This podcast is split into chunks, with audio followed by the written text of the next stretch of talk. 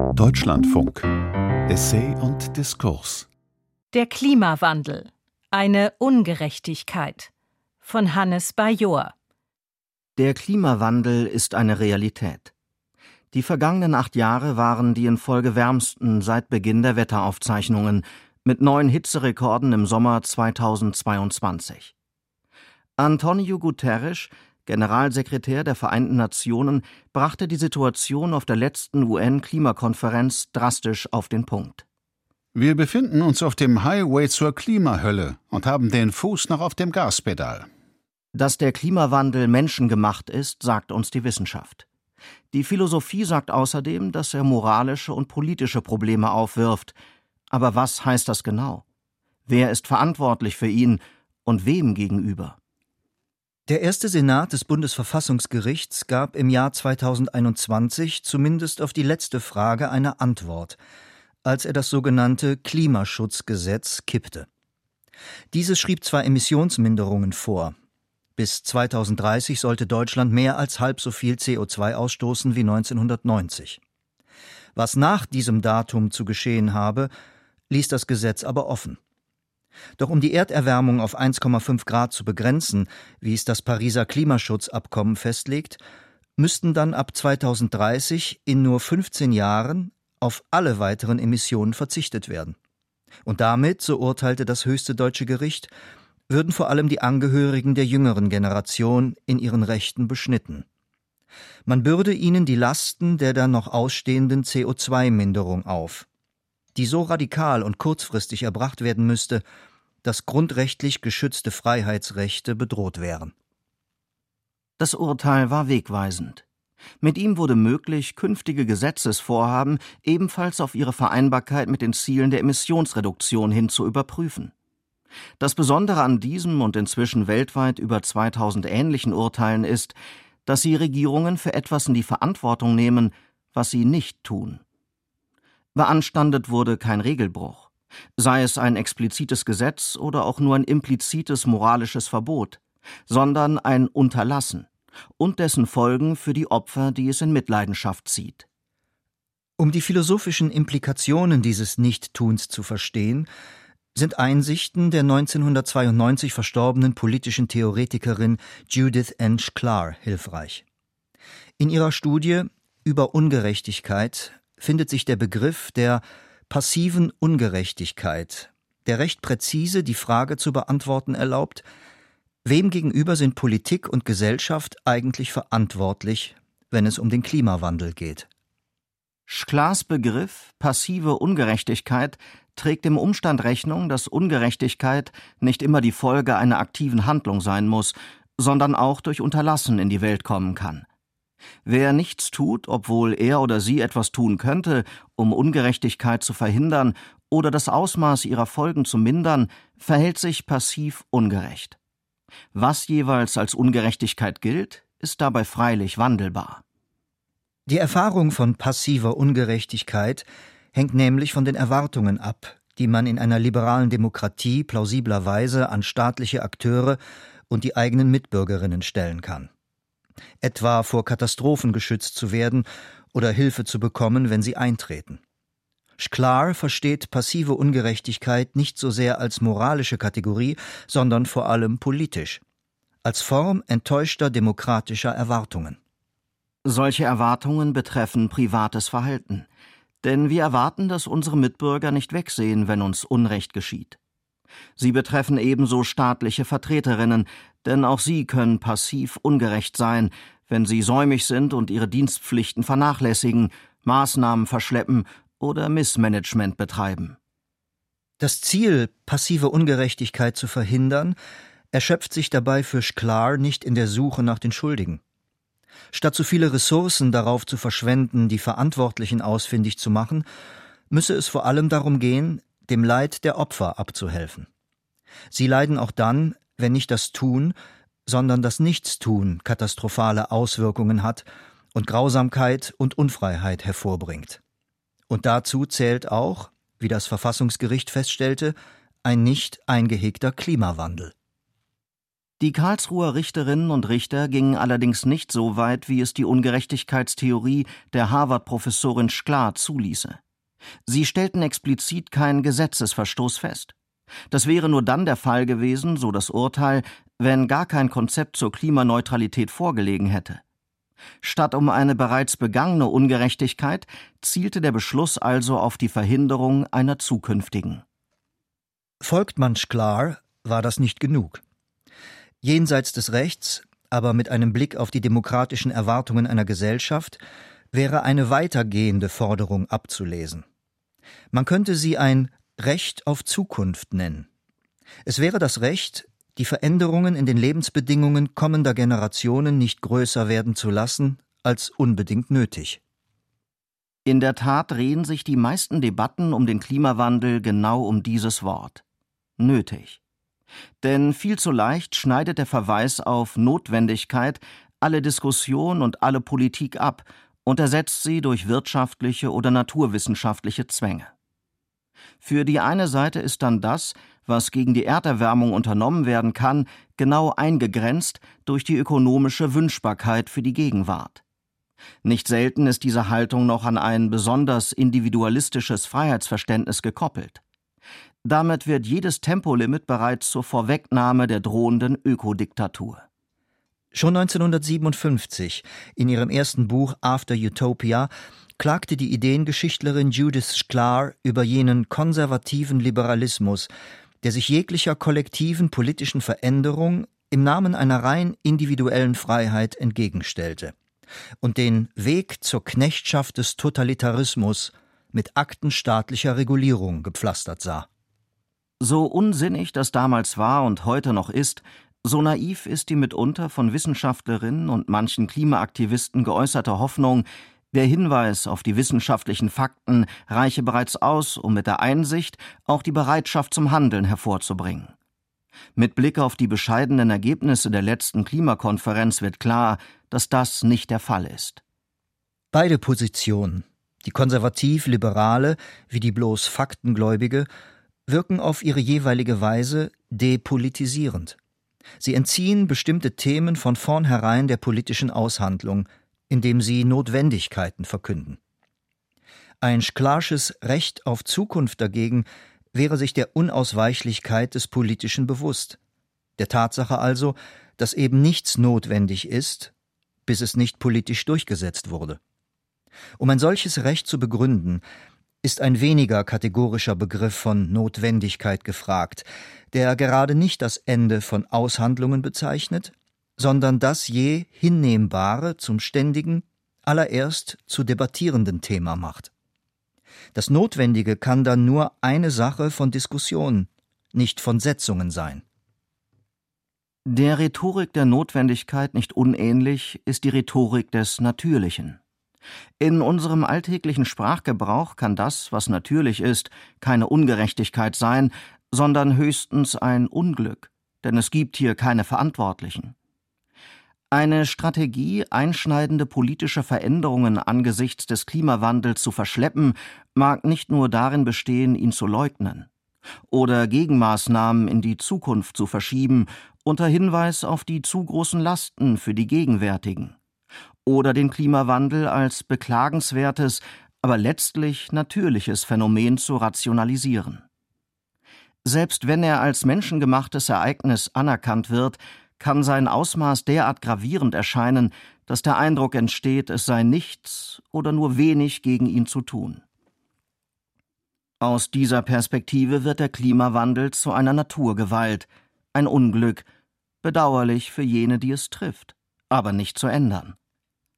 Judith Sklar fragt daher zu Beginn ihres Buches über Ungerechtigkeit, wann eine Katastrophe ein Unglück sei und wann eine Ungerechtigkeit. Sind äußere Naturgewalten Ursache des furchtbaren Ereignisses, handelt es sich um ein Unglück, und wir müssen uns in unsere Leiden fügen. Sollte es jedoch ein menschliches oder übernatürliches Wesen mit üblen Absichten herbeigeführt haben, dann handelt es sich um eine Ungerechtigkeit, und wir dürfen unsere Empörung und unseren Zorn zum Ausdruck bringen. Dass diese auf den ersten Blick einleuchtende Unterscheidung bei genauerer Betrachtung nicht trägt, zeigt Sklar am Beispiel eines Erdbebens, einer offensichtlich nicht von Menschen verursachten Katastrophe. Dass sie geschah, mag niemandes Schuld gewesen sein. Aber wie sie sich auswirkte, wie für diesen Fall vorgesorgt oder auf sein Eintreten reagiert wurde, wird von politischen Entscheidungen beeinflusst. Gibt es technische Lösungen für Prävention oder Rettung? Und kann man in einer demokratischen Gesellschaft plausibel erwarten, dass der Staat über sie verfügt und einsetzen sollte? Dann ist das Unterbleiben von Hilfe eine passive Ungerechtigkeit. Flutkatastrophen wie die im Ahrtal, an der Erft und Teilen Belgiens, die im Sommer 2021 über 220 Menschen das Leben kosteten und Schäden in Höhe von fast 6 Milliarden Euro anrichteten, sind so betrachtet keine Unglücksfälle, mit denen man eben rechnen und in deren Folgen man sich fügen muss. Vielmehr zeugen die dort angerichteten Verheerungen von zwei Arten passiver Ungerechtigkeit. Die erste ist unmittelbar menschlicher Art und betrifft die Vorbereitung auf und das Verhalten während und nach der Flut. Die zweite ist Ausdruck einer menschlich natürlichen, einer, wie man sie nennen könnte, anthropozänischen Ungerechtigkeit, einer Ungerechtigkeit im Anthropozän, dem geologischen Zeitalter, in dem der Mensch massiv die Erde verändert. Eine solche Ungerechtigkeit wurde von niemandem direkt herbeigeführt, aber durch eine komplexe Verkettung von direkten und indirekten Folgen des Klimawandels wahrscheinlicher gemacht. Ein Jahr nach dem Hochwasser im Ahrtal berichtete der Spiegel von einer ganzen Reihe Verfehlungen, die jenen ähnelte, die Sklar im fiktiven Fall des Erdbebens beschrieb. Ein Betroffener beklagt, so viel laufe schief, die schleppende Aufklärung, der bürokratische Umgang mit den Opfern, der mangelhafte Katastrophenschutz. Und benennt damit Aspekte, die auch bei Sklar eine Rolle spielen. Passive Ungerechtigkeit kann neben zu langsamer oder fehlerhafter Reaktion im Katastrophenfall auch in unzureichender Vorsorge bestehen oder sich darin zeigen, dass man sich nach dem Ereignis nicht oder nur unzureichend um die Opfer kümmert. So auch hier. Im Nachhinein wurde klar, dass die Vorsorge für eine derartige Katastrophe völlig mangelhaft war, weil man einen Pegelstand von bis zu zehn Metern für unwahrscheinlich gehalten hatte. Am 14. Juli 2021, dem Tag der Flut, waren zudem die Behörden schlecht miteinander vernetzt und Bezirksregierungen gaben wichtige Informationen nicht an die Landkreise weiter. Auch blieben die Pläne, die Vorlagen ungenutzt und die Evakuierung begann vielerorts viel zu spät. Vor allem der rheinland-pfälzische Innenminister Roger Levens stand in der Kritik. Warum wurden die Dörfer flussabwärts nicht gewarnt, als weiter oben das Ausmaß der Katastrophe schon bekannt war? Besonders für die Schwächsten war die ungenügende Vorbereitung katastrophal, wie im Fall eines Lebenshilfeheims. Man hatte die Bewohner in dem Heim für geistig und körperlich behinderte Menschen schlafen lassen, anstatt sie in Sicherheit zu bringen. Als die Feuerwehr darauf drängte, das Gebäude zu evakuieren, soll das Heim abgelehnt haben. Als Angehörige versuchten, selbst eine Bewohnerin in Sicherheit zu bringen, war es bereits zu spät. Zwölf Menschen starben. Und auch nach der Flut gab es eine Reihe passiver Ungerechtigkeiten zu beklagen. Die Opfer blieben zu einem großen Teil allein. Nicht nur kam das versprochene Fluthilfegeld nicht an oder wurde verweigert, auch erfuhren sie nicht, warum ihnen nicht geholfen worden war. Zur materiellen kam noch eine Anerkennungsungerechtigkeit, die ihre Stellung als Bürgerin verletzte. Schlechte Vorbereitung, mangelnde Hilfe, kaum Aufklärung und immer wieder die Aussage, man sei nicht zuständig oder habe nichts gewusst. All das sind Arten passiver Ungerechtigkeit, begangen von staatlichen Behörden, Institutionen und deren Vertretern. Als Ungerechtigkeit empfindet man außerdem, wenn nach einer Katastrophe niemand für die festgestellten Versäumnisse oder Unterlassungen zur Rechenschaft gezogen wird. Die zuständige Staatsanwaltschaft konnte bei der Landesregierung und den Behörden kein strafbares Versäumnis erkennen. Ein Betroffener empörte sich darüber, beim Hochwasserschutz habe keiner seine Hausaufgaben gemacht und dass jetzt niemand die Verantwortung übernehme. Hier zeigt sich wieder der Unterschied zwischen der legalen und der politischen Dimension von Ungerechtigkeit. Waren die Behörden rechtlich nicht zu belangen, sind sie doch ihrer politischen Verantwortung nicht gerecht geworden, weil sie eben jene Bereitschaft zu handeln vermissen ließen, die man Sklar zufolge von den Bürgerinnen und insbesondere den Vertretern einer liberalen Demokratie erwarten kann. Aber selbst in der nachträglichen Aufarbeitung eines fehlerhaften Katastrophenmanagements wird sich die Grenze zwischen einem dem menschlichen Handeln unverfügbaren Unglück und einer vermeidbaren Ungerechtigkeit nie eindeutig ziehen lassen. Denn die Grenze zwischen dem Menschlichen und dem Natürlichen ist, wie Sklar schreibt, beweglich und einem historischen Wandel unterworfen.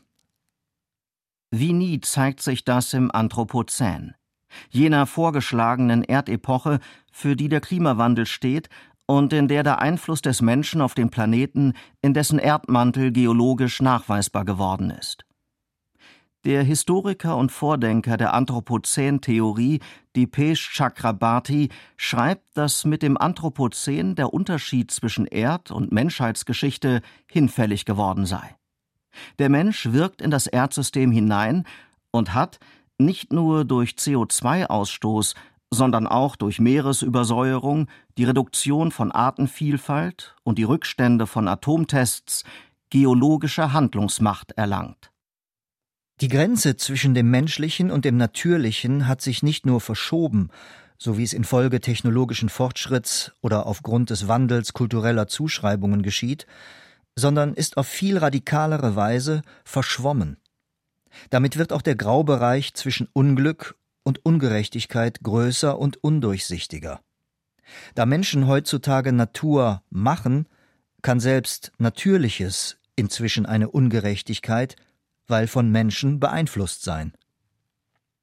So wäre anthropozänische Ungerechtigkeit ein neuer Typ von Ungerechtigkeit, den die Harvard-Professorin Sklar zwar nicht voraussah, der sich aber mit dem Instrumentarium ihrer Theorie identifizieren und beschreiben lässt. Diese Art von Ungerechtigkeit steigert die dem Begriff der Ungerechtigkeit eigene Verlegenheit, kein objektiv bestimmbarer, sondern ein politischer Begriff zu sein, der nur durch Diskussion und Urteilskraft geschärft werden kann. Und wenn die vorgeschlagene Erweiterung des Sklarschen Ansatzes plausibel ist, dann erfährt auch der Radius der passiven Ungerechtigkeit eine bedeutende Erweiterung. Passiv ungerecht ist demnach auch, wer sich weigert, den Opfern möglicher anthropozänischer Ungerechtigkeit Gehör zu schenken und mit ihnen in eine Debatte darüber einzutreten, was Ihre Erfahrung für die Gestaltung politischer Freiheitsräume bedeutet. Auch diese Art von Ungerechtigkeit lässt sich an den Ereignissen von 2021 illustrieren. Seinerzeit kamen verschiedene Faktoren zusammen. So machten die geologischen Bedingungen an der A ein Hochwasser wahrscheinlicher. Das Flusstal ist eng, hat steil abfallende Hänge und Böden aus festem Vulkangestein. Hinzu kam die Lage von Gebäuden und Campingplätzen nahe am Wasser, die Versiegelung von Oberflächen und die Kanalisierung von Gewässerläufen. Das trug, gemeinsam mit der Tatsache, dass die Regenfälle auf bereits gesättigte Böden trafen und deshalb nicht einfach abfließen konnten, wesentlich zur Flut bei. Man könnte meinen, es ließe sich hier klar unterscheiden, was menschengemacht ist, die Lage der Siedlungen, und was natürlich, die Gesteinsstruktur.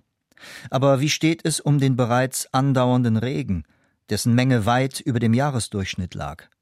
Er wäre ein drittes, ein menschlich natürliches, eben ein anthropozänisches Phänomen.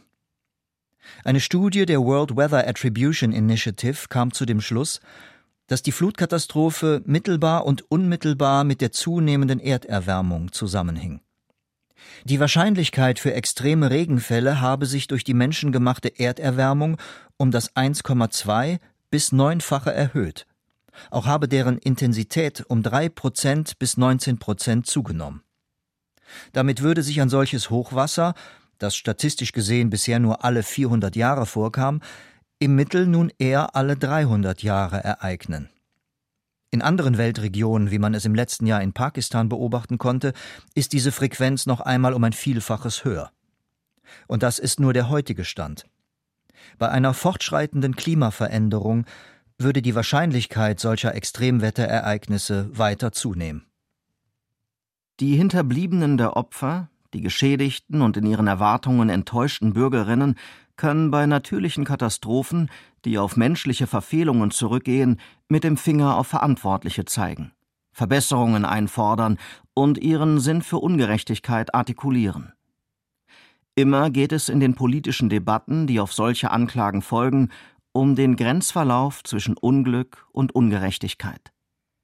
Auch bei der anthropozänischen Ungerechtigkeit würde man, wie die Kläger vor dem Bundesverfassungsgericht, darauf drängen festzustellen, dass mehr hätte getan werden müssen, um dem menschengemachten Klimawandel Einhalt zu gebieten, mit seinen Folgen zu planen oder sie für die am meisten Betroffenen abzumildern. Wer aber ist für eine solche Ungerechtigkeit zur Verantwortung zu ziehen? Was tun, wenn sich vielleicht überhaupt keine Verantwortlichen mehr ausmachen lassen, weil wir alle die Schuld tragen? Der Begriff der anthropozänischen Ungerechtigkeit zeigt, welche neuen Probleme die verschwimmende Grenze zwischen Unglück und Ungerechtigkeit mit sich bringt. Die Frage nach passiver Ungerechtigkeit ist nicht dieselbe wie die nach eindeutiger Schuld. Natürlich wäre es gut, wenn sich die Verursacher einer Katastrophe ausfindig machen ließen. Aber Sklar weist darauf hin, dass man dazu nicht immer in der Lage ist.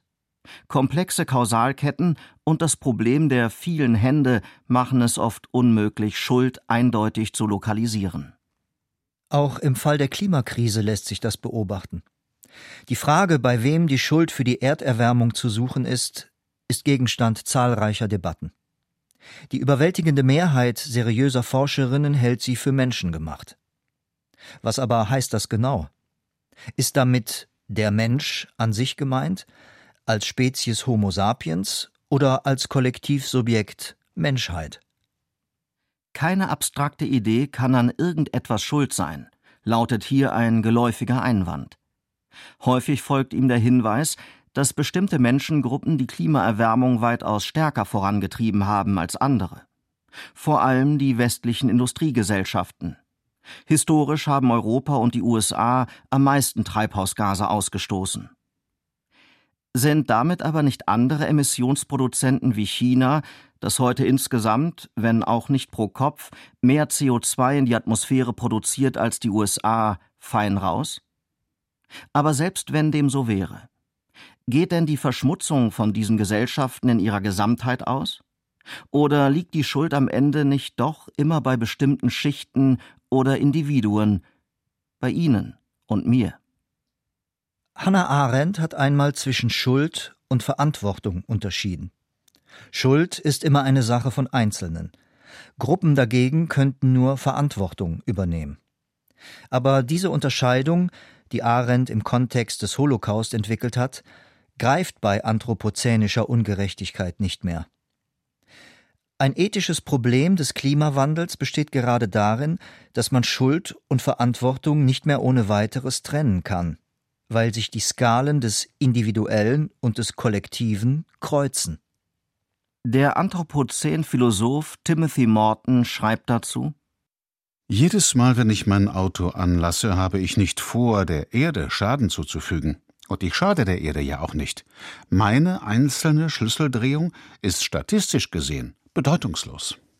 Diese individuelle Bedeutungslosigkeit löst sich jedoch auf, sobald ich als Mitglied einer Gruppe handle, die im Extremfall alle anderen Menschen umfasst.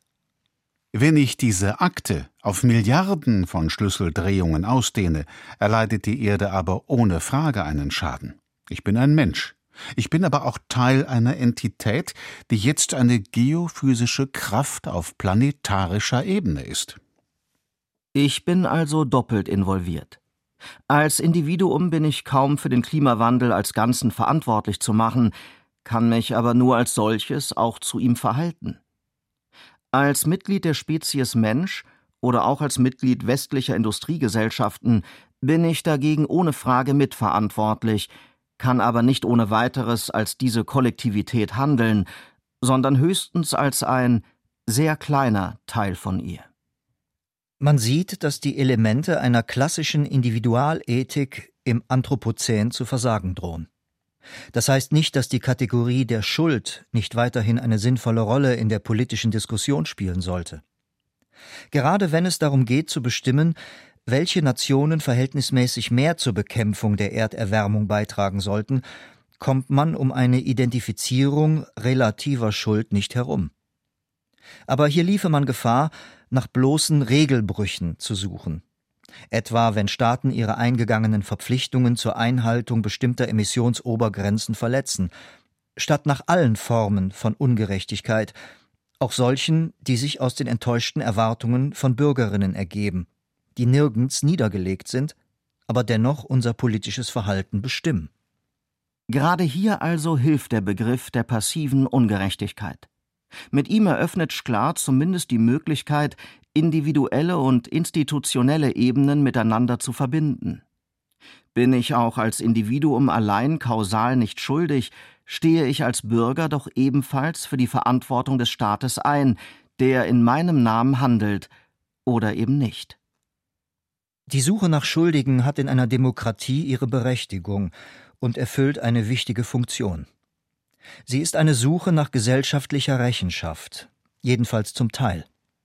Sklar findet diesen Impuls psychologisch zutiefst verständlich, auch wenn er immer mit dem Risiko behaftet ist, in Rache umzuschlagen. Aber die Suche nach kausaler Schuld ist eben auch ein Weg, politische Verantwortung einzufordern. Bei den Mächtigen, die nichts taten, aber auch bei den Einzelnen, die etwas tun könnten. Zugleich sieht Sklar aber auch die Gefahr, die bei der Suche nach Schuldigen droht, dass die Opfer darüber zu kurz kommen. Wenn man sich wirklich um die Opfer kümmern will, wird man ihnen immer eher helfen müssen, als zu bestrafende Schuldige auszumachen. Es ist gut möglich, dass sich mit der neuen Situation, die uns der Klimawandel beschert hat, ganz andere Arten von Verantwortlichkeit auftun, die sich im bloßen Fahnden nach Schuldigen als aktiven kausalen Verursachenden nicht erschöpfen.